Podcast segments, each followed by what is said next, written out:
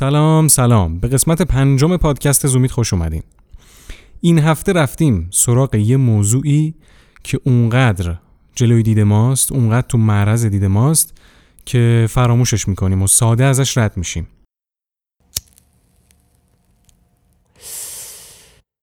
نیم قرنه که داره از ممنوعیت تبلیغات دخانیات میگذره. اما همچنان این شرکت ها بودجه بسیار بالایی رو برای تبلیغات خرج می‌کنن. بودجه تبلیغاتی شرکت های بزرگ دخانیات در سال 2017 از مرز 9 میلیارد دلار هم عبور کرده. این بر اساس گزارشیه که وزارت بهداشت آمریکا منتشر کرده. اما یه چیز اینجا خیلی متناقض به نظر می‌رسه و اون اینکه چجوری شرکت های دخانیات با وجود ممنوعیت تبلیغات چنین بودجه تبلیغاتی عظیمی رو دارن خرج می‌کنن. این موضوعیه که ما توی این قسمت می‌خوایم راجبش صحبت بکنیم و ببینیم که واقعا شرکت های دخانیات چطور بودجه تبلیغاتی خودشون رو خرج می‌کنن و اینکه کلا این شرکت ها با وجود ممنوعیت تبلیغات اصلا چجوری تبلیغ می‌کنن.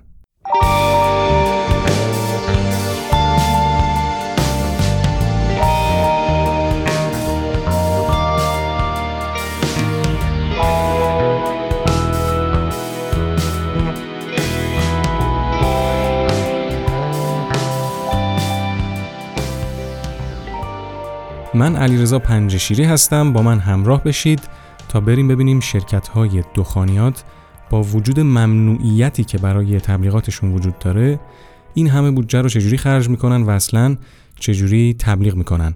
سناریوی این قسمت رو هم فرید کریمی تهیه کرده.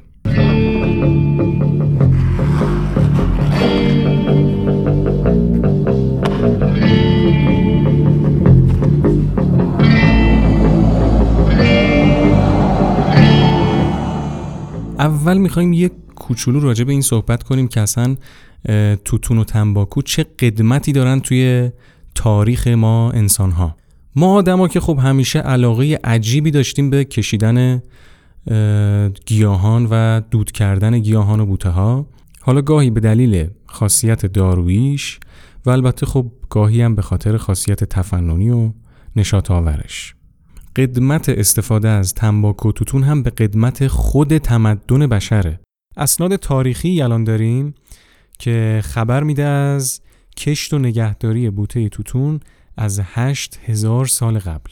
با اینکه اثرات اعتیادآور تنباکو از لحاظ علمی ثابت شده ولی تأثیری تو میزان مصرف تنباکو وجود نداشته. همین حالا که دارید این برنامه رو میشنوید باید بهتون بگم که در مجموع یک میلیارد مرد و 250 میلیون زن در دنیا دارن سیگار می‌کشن.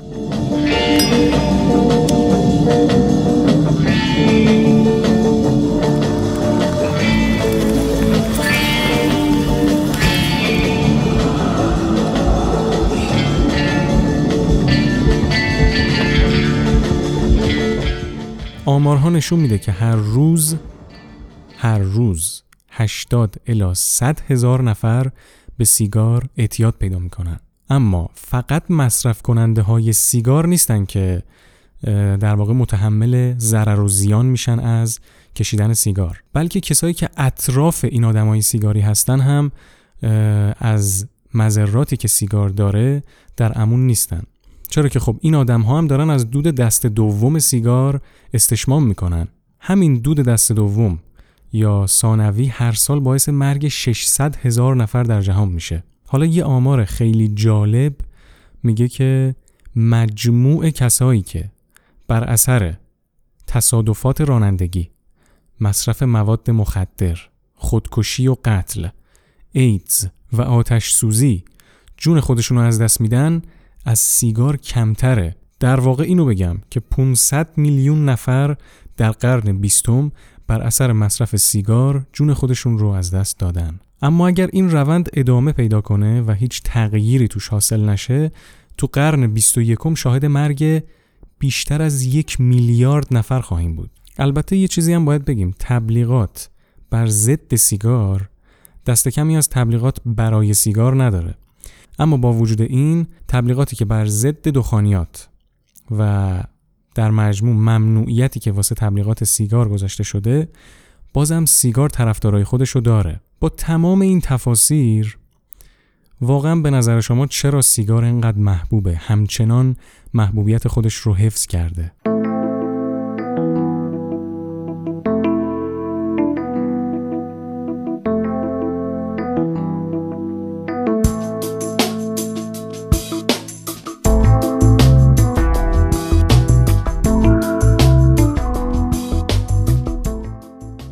ببینید جواب این سوال خیلی ساده و خیلی سخته. کمپانی های سیگار با قدرت تبلیغاتی بینظیرشون باعث شدن سیگار به یکی از محبوب ترین و پرفروش ترین محصولات تجاری تاریخ بشر بشه. تا قبل از دهه 1970 که کلا تبلیغات دخانیات توی بیشتر کشورهای دنیا قانونی بود و روند تبلیغات سیگار هم مثل محصولات دیگه بود. یعنی از طریق رادیو، تلویزیون، مطبوعات، بیلبوردهای تبلیغاتی، اسپانسرینگ و اینجور چیزها. مثلا توی دهه های 1940 و 1950 کمپانی های سیگار حامی اصلی برنامه های رادیویی بودن. تو دهه 50 و 60 هم داخل تلویزیون سیگار دائما تبلیغ می شد. تو همین دوران حتی بعضی از کمپانی های سیگار اسپانسر برنامه های تلویزیونی بودن. اما سال 1964 بود که تحت فشارهای زیاد عموم مردم کم کم ممنوعیت هایی برای تبلیغ سیگار وضع شد و تو این سال تبلیغ سیگار برای جوانان چندین کشور ممنوع اعلام شد که قبل اونم خیلی از تحقیقات علمی از مذرات سیگار خبر داده بودن.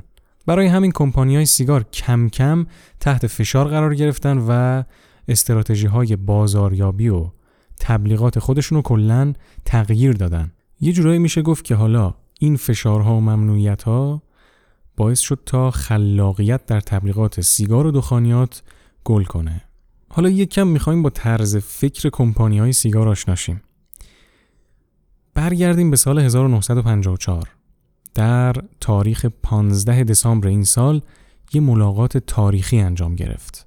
حالا اینکه میگم تاریخی بهتون میگم علتش الان چیه؟ یه از مدیران رد بالای بزرگترین کمپانی های سیگار آمریکا در هتل پلازای نیویورک دور هم جمع شدن و این ملاقات تاریخی که گفتیم شکل گرفت. قبلش اینو بهتون بگم که توی دوره‌ای که این جلسه برگزار شد فروش سیگار داشت یه سیر نزولی رو طی کرد و ضرر زیان زیادی متحمل کمپانی های سیگار شده بود.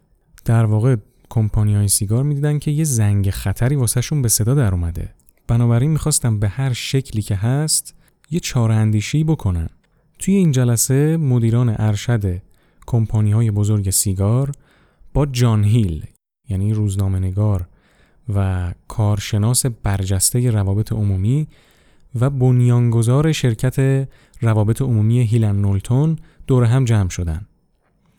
و جان هیل توی این جلسه تحریزی بزرگترین و طولانی ترین کارزار روابط عمومی تاریخ رو بر عهده گرفت. نداکولو میاد توی مستند خودش به نام توطعه دخانیات با بررسی صدها سند تاریخی این ملاقات تاریخی رو بازسازی می‌کنه که لینک این مستند رو داخل توضیحات این پست می‌ذارم. Have to be ready for a dramatic change.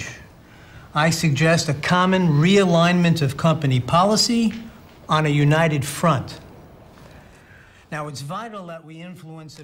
خب جان هیل اول از همه مخمسه ای که کمپانی های سیگار داخلش گیر افتاده بودن رو به یک جنگ تمام ایار تشبیه کرد و گفت که کمپانی های سیگار نیاز به یه تغییر خیلی اساسی دارن.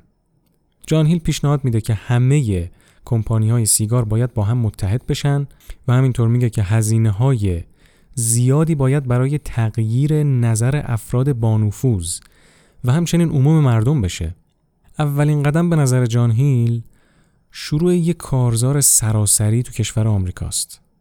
نشریات، تلویزیون و رادیو باید اعلام کنن که دخانیات عامل سرطان نیست و اولویت کمپانی های سیگار سلامت عموم مردم هست. خیلی جالبه واقعا. و وقتی هم ثابت شد که سیگار مزره خب اون وقت میشه سیگار رو به نحو دیگه وارد بازار کرد. این چیزی بود که کلا توی اون جلسه مطرح شد این در واقع برایندش بود. حالا چرا ما به این جلسه گفتیم تاریخی؟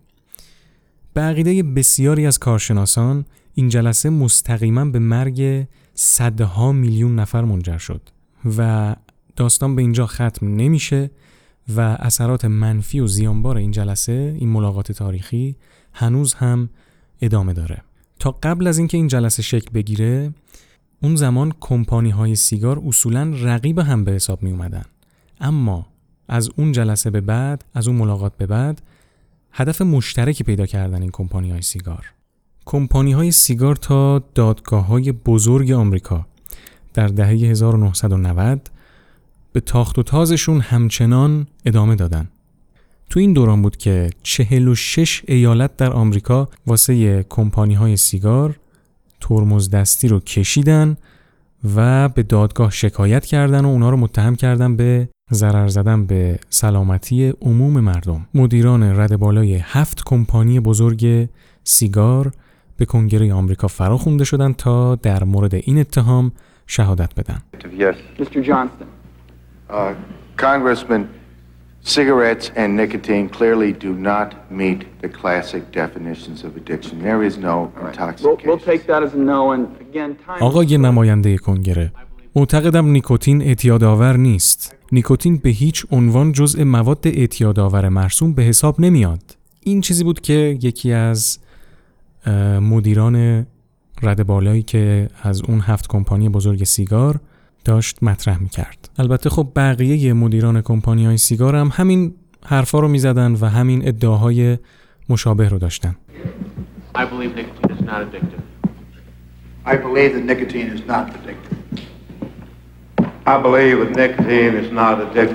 خلاصه این که همه مدیران یک صدا می‌گفتن نیکوتین اعتیادآور نیست. بالاخره سال 1998 توافقنامه بزرگ به امضا رسید.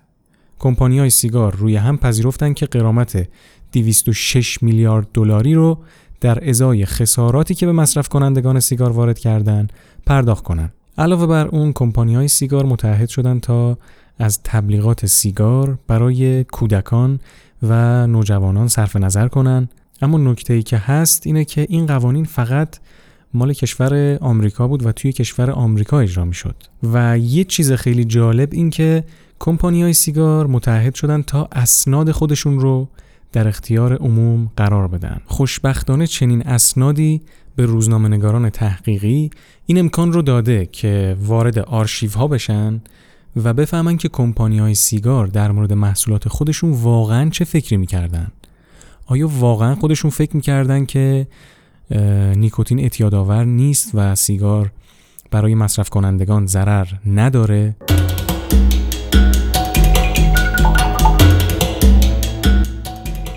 خب همونطوری که انتظار دارین و همونطوری که از این اسناد برمیاد کمپانی های سیگار همیشه از ضرر و زیان نیکوتین خبر داشتن برای مثال در اسنادی که متعلق به سال 1975 و مال شرکت آر جی رینولدز هست نوشته که نیکوتین اعتیادآور است و کسب و کار ما یعنی همین کمپانی های سیگار فروش ماده اعتیادآور است. Nicotine is addictive. We are in the business of selling an addictive drug.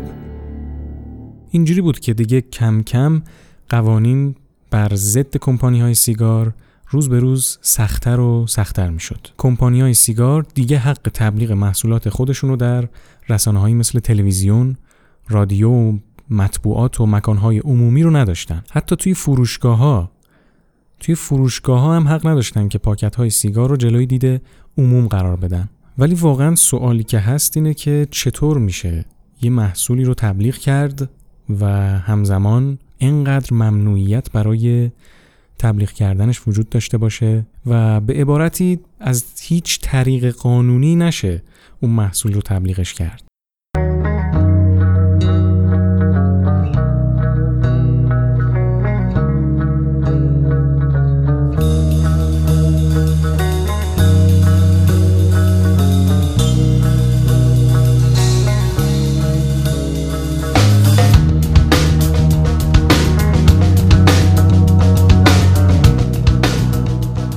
خب وقتی کمپانی های سیگار از بازار عظیم تبلیغ مستقیم سیگار محروم شدن یعنی خب یه بازاری که همه چیز توش تبلیغ می‌شد.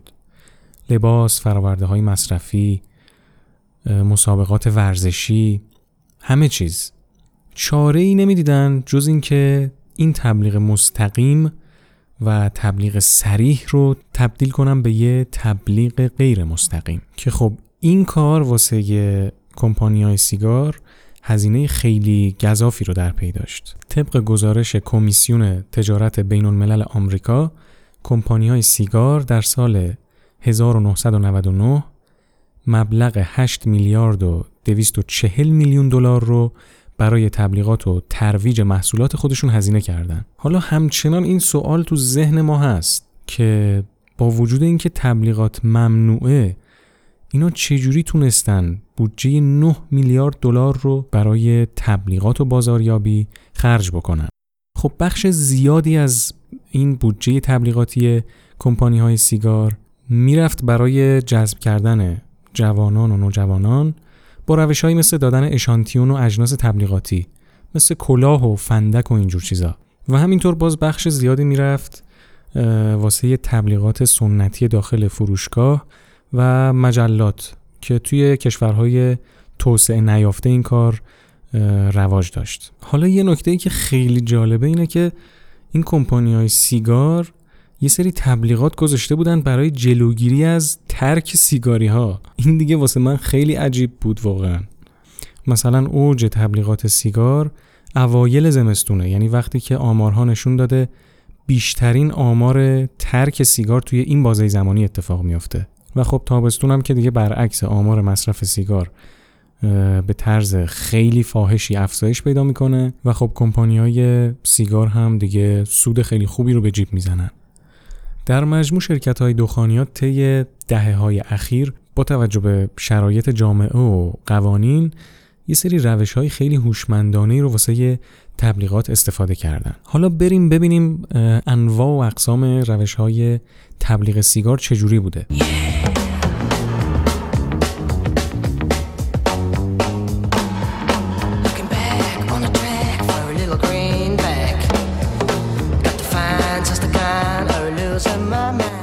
از محدودیت های تبلیغ سیگار که گفتیم.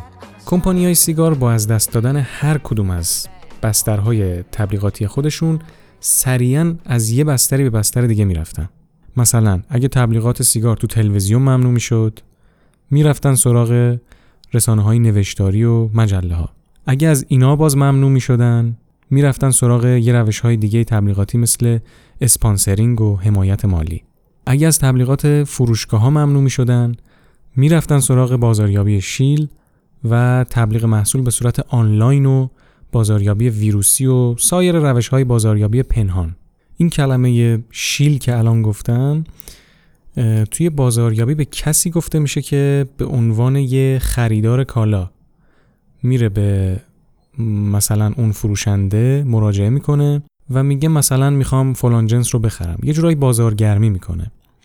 اما در واقع این فرد همدست خود فروشنده است و همونطور که گفتم هدفش بازارگرمیه. واسه اینکه دیگران هم ترویج بشن و اون کالا رو بخرن. مورد دیگه این که تبلیغات پنهان برخلاف تبلیغات معمول صریحا به شرکت های تبلیغ کننده نسبت داده نمیشن. یعنی این دست از تبلیغات باعث میشن عدم اعتمادی که نسبت به کمپانی های سیگار وجود داره از بین بره. که خب یه بستر خوب برای اینجور تبلیغات یه بستر مناسب برای اینجور تبلیغات اینترنت و شبکه های اجتماعی هم. برای همینم کمپانی های سیگار چون اینو می‌دونن ده ها میلیون دلار برای بازاریابی آنلاین هزینه می‌کنن. یه روش دیگه هم هست که کمپانی های سیگار میان این ممنوعیت ها رو دور می‌زنن. و اون اینه که میان فروش محصولات و فراورده هایی رو تبلیغ می‌کنن که این محدودیت ها و این قوانینی که ضد تبلیغات سیگار وجود داره برای این محصولات وجود نداره. مثلا با اینکه تبلیغ سیگار تو تلویزیون اکثر کشورهای دنیا ممنوعه اما سیگار برقی یا ویپ چنین ممنوعیتی نداره. البته بگذریم که حالا این اواخر سر و صدای ویپ هم در اومده. خلاصه از بدقبالی کمپانی های سیگار موثرترین رسانه ها اول از همه ممنوع اعلام شدن.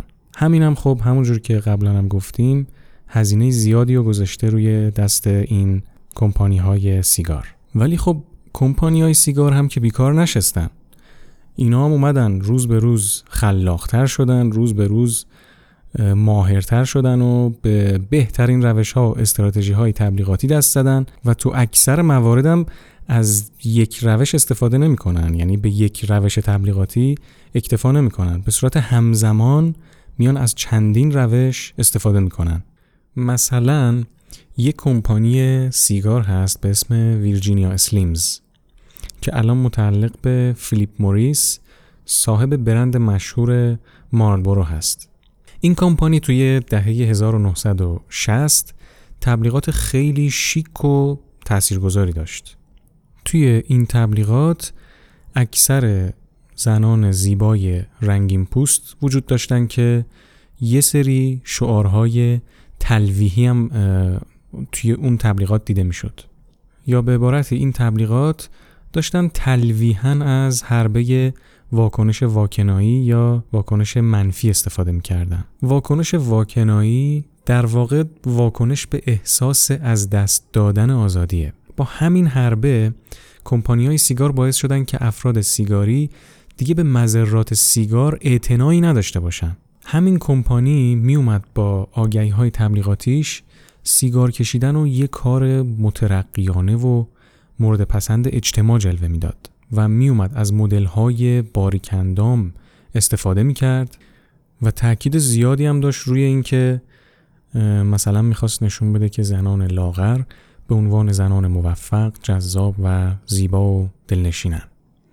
حالا صحبت از مارلبرو شد. مارلبرو رو باید موفق ترین برند سیگار تاریخ بدونیم.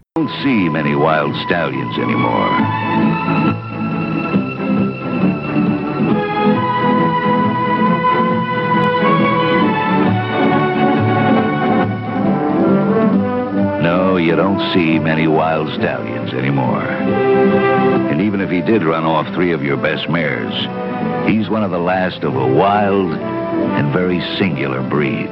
تا قبل از دهه 1970 که تبلیغ سیگار تو تلویزیون و رسانه های جمعی کاملا ممنوع شد هیچ کمپانی به اندازه مالبرو در تبلیغ سیگار موفق نبود اصلا واسه همینه که هیچ برندی توی سیگار از مالبرو شناخته شده تر نیست. فلیپ موریس در سال 1847 وقتی برند مالبرو رو به ثبت رسوند قرار بود که این سیگار فقط واسه خانم‌ها تولید بشه اما اوضاع واسه فیلیپ موریس خیلی خوب پیش نرفت تا اینکه تو دهه 1950 که دیگه نتایج تحقیقات علمی متعددی منتشر شدن و نشون دادن که سیگار باعث سرطان میشه خیلی از کمپانی های سیگار تاکتیک های تبلیغاتی خودشون رو عوض کردن. تو همین بهبو هم بود که مالبرو اومد تغییر مهمی رو توی نحوه تبلیغ خودش ایجاد کرد. حالا اومد مشتریان هدفش رو عوض کرد و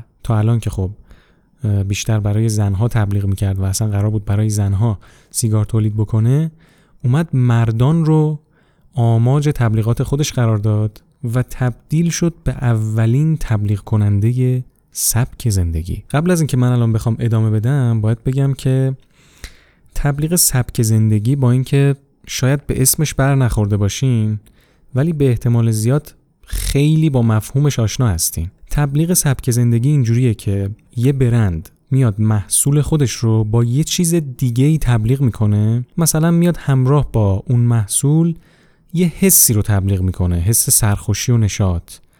یا مثلا حتی ورزش و تفریح. حتما دیدین از این تبلیغاتی که میان محصول خودشون رو با یه ورزش نشون میدن و تبلیغ می‌کنن. یا مثلا یه دوربین مثلا می‌خواد محصولش رو تبلیغ بکنه میاد همراه با ماجراجویی اینو به تصویر می‌کشه. یا یه نوشابه میاد با حس شادی این محصول رو تبلیغ می‌کنه. یا مثلا یک اتومبیل که میاد با عشق و محبت و اینجور چیزها تلفیق میشه توی برنامه تبلیغاتی و به تصویر کشیده میشه. همونطور که بهتون گفتم یه چیزیه که احتمالا هممون اینجور تبلیغات رو دیدیم و باش آشنا هستیم. و یه چیز دیگه ای که شاید میشه بهش اشاره کرد به عنوان بهترین تبلیغی که دست به ترویج سبک زندگی هم می‌زنه ردبول هست.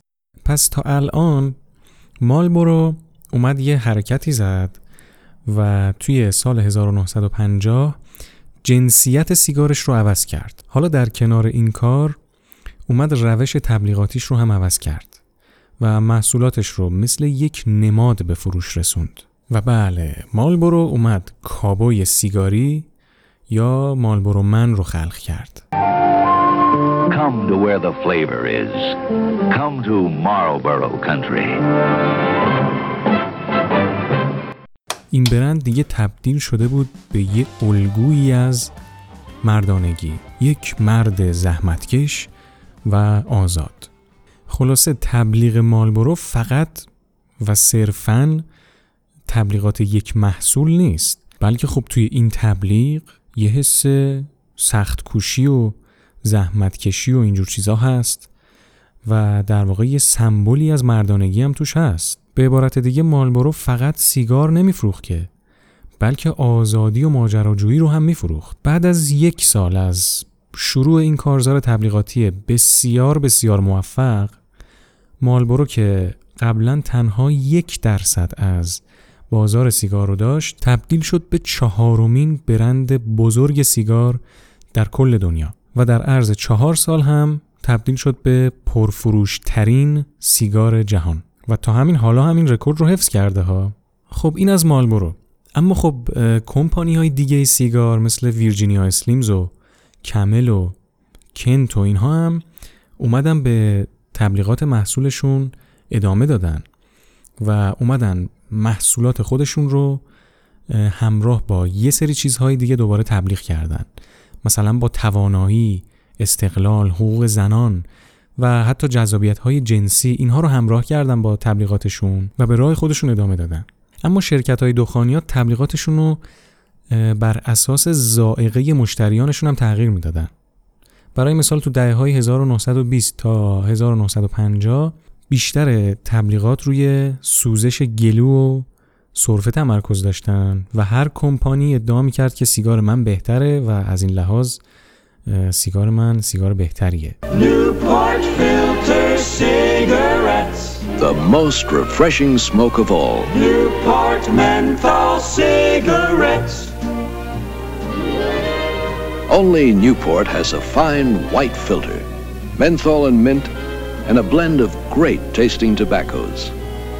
That's how Newport refreshes while you smoke, makes the flavor fresher.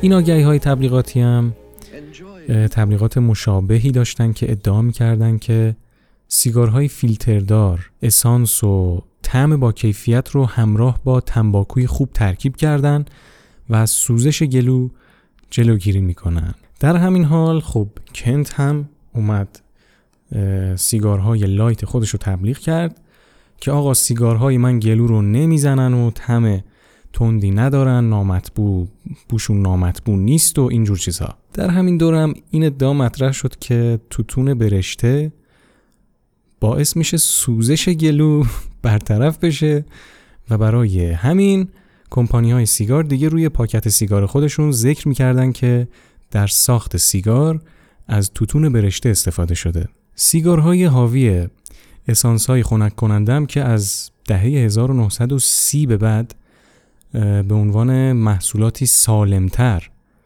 به بازار عرضه شدن. حالا نمی‌دونم واقعا اینا سالمتر بودن یا نه. من که فکر نمی کنم در بعضی موارد حتی این سیگارها به عنوان داروی رفع گلودرد و سرماخوردگی هم تبلیغ می شدن آخه تبلیغات تا کجا واقعا Does your present cigarette sometimes taste too strong, too harsh, too rough? Then you should do something about it. Now is the time to change to Kent with the famous Micronite filter.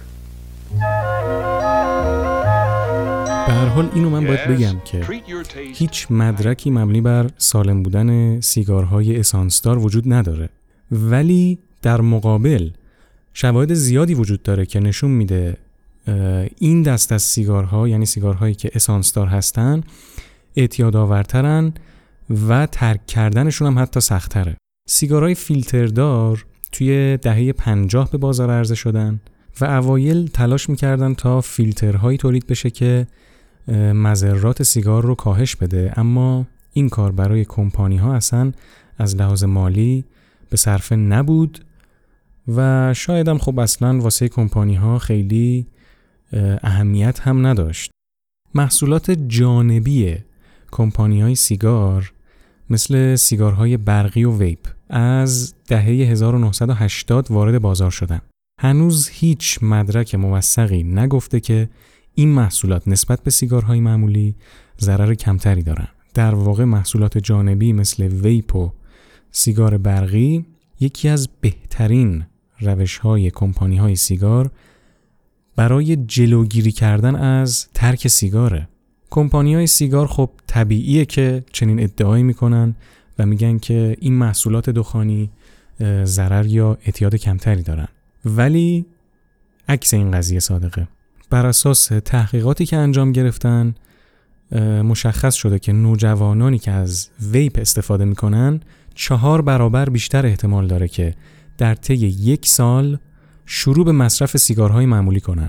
اما از اونجایی که سیگارهای برقی دود نسبتا کمتری نسبت به سیگارهای عادی دارن این شبهه از اینجا میاد که این خب احتمالا این سیگارهای برقی که دود کمتری دارن پس سالمتر هستن.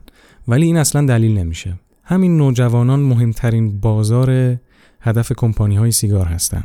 کافیه این چند تا عدد و رقم رو مرور کنیم تا بفهمیم چرا کمپانی های سیگار نمی‌خوان این گروه از مشتریان خودشون رو از دست بدن. این عدد و رقمایی که می‌خوام بهتون بگم خیلی باحالن. کمتر از یک سوم سیگاری ها یعنی 31 درصد. بعد از 18 سالگی سیگاری میشن. تنها 5 درصد سیگاری ها بعد از 24 سالگی شروع به سیگار کشیدن می‌کنن. و در بسیاری از آمارها و مطالعات سن شروع مصرف سیگار 15 سالگیه و در حالی که کمپانی های سیگار ادعا می‌کنن که سیگار اعتیاد آور نیست کسی که توی این سنین گرفتار سیگار میشه به ندرت می‌تونه ترکش کنه. این الگوییه که در تقریبا تمام افراد سیگاری می‌بینیم و به ندرت مثلا می‌بینیم که یه فردی از 25 سالگی شروع به مصرف سیگار کرده باشه. همینطور هم تحقیقات مختلفی نشون میدن که فرد بعد از 25 سالگی به ندرت سیگار خودش رو عوض می‌کنه. برای همین اکثر تبلیغات سیگار هدفشون جذب سیگاری های جدیده. چرا که نوجوانان امروز همون سیگاری های فردا هستن متاسفانه. آمارها نشون میده که دو سوم کسایی که طولانی مدت سیگار می‌کشن یعنی دیگه سیگار کشتنشون مزمن شده بر اثر بیماری های مرتبط به سیگار جون خودشون از دست میدن. دو سومشون. پس کمپانی های سیگار یه مشکل اساسی دارن اینجا. بسیاری از مشتری های ثابتشون میمیرن و بعضیام اگه خوش شانس باشن می‌تونن به موقع ترک کنن. خب واسه این که این کمپانیا بتونن ادامه بدن و پول به دست بیارن آدمای جدیدتری باید پیدا بشن که از اینا سیگار بخرن و سیگاری بشن. اما وقتی نشه تبلیغات کرد یا حتی نشه محصول رو تو فروشگاه گذاشت کمپانی های سیگار چجوری بیان مشتری های جدید پیدا کنن؟ خیلی کار واسهشون سخت میشه. این کمپانی های سیگار روش های خاص خودشونو دارن. یکی از روش ها اینه که سیگار کشیدن رو یه کار باحال و با پرستیژ و با کلاس نشون بدن. اونم به نسل جدیدی از آدم های آنلاین.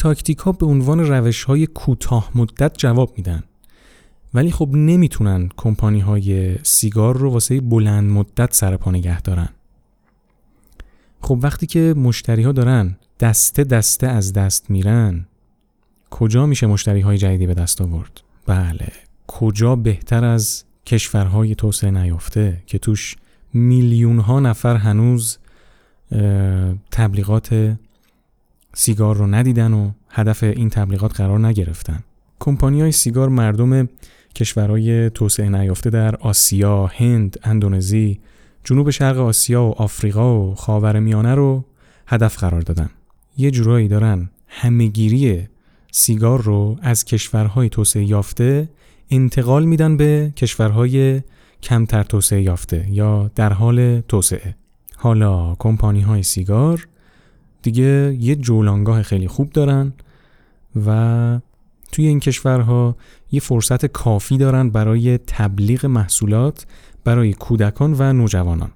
راحت می‌تونن محصولاتشون رو جایی بذارن که برندشون به خوبی تو دید باشه و این تبلیغ کمپانی های سیگار برای نوجوانا به حدی پیشرفته که در کشورهای توسعه نیافته ای مثل هندوستان با گذاشتن تبلیغات در نزدیکی مدارس یا در خود مدارس حتی کودکان هشت ساله هم در معرض تبلیغات سیگار قرار می گیرن. این دستگاه های فروش خودکار یا وندینگ هست که معمولا توی نزدیکی مدارس توی فروشگاه ها هست و میشه مثلا ازش آب نبات و نوشیدنی و اینجور چیزها رو خرید. شاید باورتون نشه ولی یکی از روش هایی که کودکان می‌تونن باهاش به سیگار دسترسی پیدا کنن همین دستگاه های فروش خودکاره اما حالا با این همه اطلاعات در مورد تبلیغاتی که کمپانی های سیگار انجام میدن من می‌خوام یه جمله خیلی جالبی رو الان واسهتون بخونم سینما و تلویزیون موثرترین حربه تبلیغاتی کمپانی های سیگاره که تاکنون کودکان و نوجوانان رو وارد دنیای سیگار کرده. We're all excited you're here, staff and inmates alike. One thing I do have to tell you before you enter, the state has a no hostage policy. In the unlikely event that you are taken hostage, the state will not negotiate your release in exchange for the release of an inmate. Agree with that?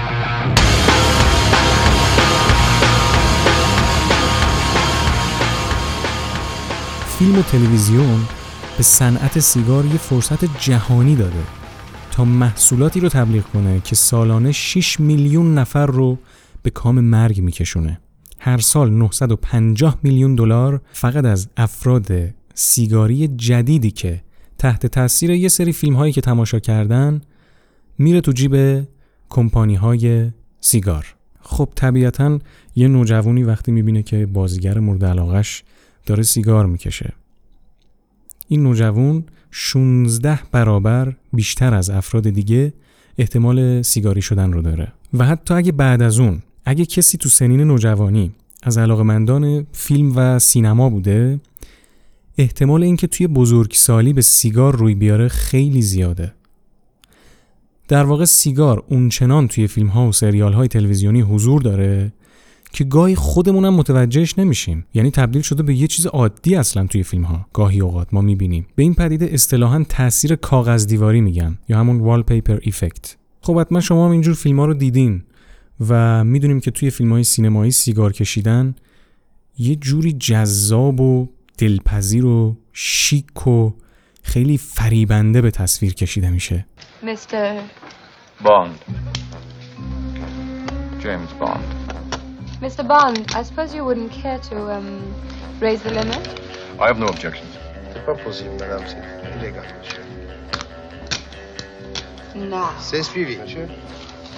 خب وقتی فیلم های سینمایی رو مرور می‌کنیم می‌بینیم که از دهه 1950 تا دهه 1980 نمایش سیگار در فیلم ها آهسته آهسته رو به کم شدن بوده و در دهه 1990 یعنی دوره‌ای که دادگاه های بزرگ آمریکا کمپانی های سیگار رو محکوم کردن و اون قضیه ترمز دستیه که اول برنامه بهتون گفتم قرار بود این روند کاملا متوقف شه.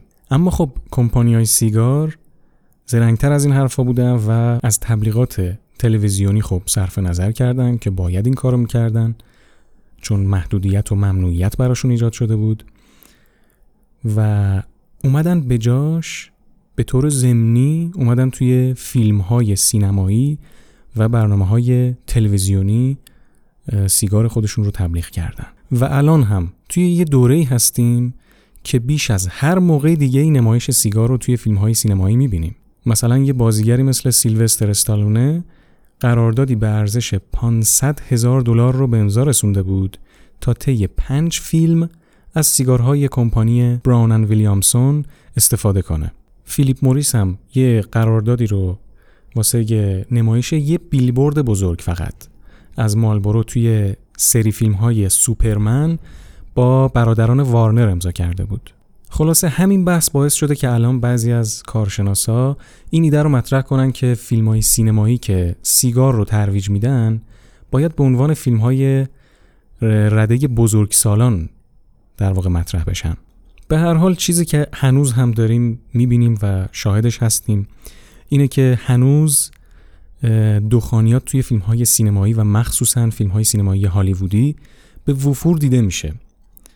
و خب خیلی هم ازش انتقاد می‌کنن و حتی بعضی از کارشناسان معتقدن که شرکت های دخانیات همچنان با استودیوها در ارتباط هستند هرچند اسمی از برند خاصی نمیاد. ولی توی همون جلسه مشهور توی همون جلسه تاریخی که اول برنامه راجبش صحبت کردیم صرف این که یه شخصیت محبوب توی یک فیلم سینمایی یا حالا توی یک فیلم سیگار بکشه این کفایت می‌کنه. همچنین اگه یادتون باشه گفتیم که تا زمانی که اون جلسه اون ملاقات تاریخی شکل نگرفته بود کمپانی های سیگار با هم رقابت داشتن. ولی وقتی اون جلسه شکل گرفت اینا به جای رقابت می اومدن همیشه اطلاعات رو با هم سهیم می شدن و از مشورت همدیگه بهره می بردن. مثلا مالبرو از اولین کمپانی های سیگار بود که از آمونیاک استفاده کرد. آمونیاک میزان جذب نیکوتین رو افزایش میده. بقیه کمپانی ها وقتی خبردار شدن که مالبرو این کار رو کرده خودشون دست به کار شدن و از آمونیاک توی محصولاتشون استفاده کردن. افشاگری های متعددی وجود داره که کمپانی های سیگار چارت سازمانی مثل مافیا دارن. یعنی این کمپانی های سیگار درست مثل یه مافیا عمل می‌کنن و در واقع یه سازمانی هستن متحد از خانواده ها یا کمپانی های مجزای سیگار. این کمپانی ها طی بیش از نیم قرن یعنی نیم قرن اخیر به کرات و عمدن دست به فریب اذهان عمومی و مشتریان خودشون زدن فقط برای اینکه پول بیشتری رو به دست بیارن. و الان از درآمد شرکت های دخانیات و سیگار بهتون بگم که تنها در سال 2015 درآمد 6 شرکت عمده سیگار از درآمد شرکت های بزرگی مثل کوکاکولا، والت دیزنی، فدکس، گوگل و مکدونالد و استارباکس روی هم بیشتر بوده و خب نمی‌تونید همچین درآمدی رو در دنیای عاری از سیگار داشته باشید. کمپانی های سیگار در حالی که می‌بینن و می‌دونن که میلیون ها نفر دارن قربانی سیگار کشیدن میشن همچنان دارن به کارشون ادامه میدن. در واقع هیچ فرقی بین کارتل هایی که مواد مخدری مثل کوکائین و هروئین رو میفروشن و کمپانی های سیگار وجود نداره چون نتیجه هر دو مرگه و کمپانی های سیگار از هر صنعتی در تاریخ بشر موفق تر بودن. برآورد میشه سالانه 560 میلیون کیلومتر سیگار کشیده میشه. این 560 میلیون کیلومتری که گفتیم مسافتیه که می‌تونیم باهاش به کمک این سیگارها یه جاده بکشیم تا خورشید و دوباره برگردیم به سمت زمین. و حتی بازم سیگار اضافه میاد. اونقدری که ما می‌تونیم دوباره چند بار یه جاده رفت و برگشت به مریخ هم بزنیم. و در آخر خلاصه سیگار. موفق ترین کسب و کار تاریخ بشر و البته مرگبارترینش است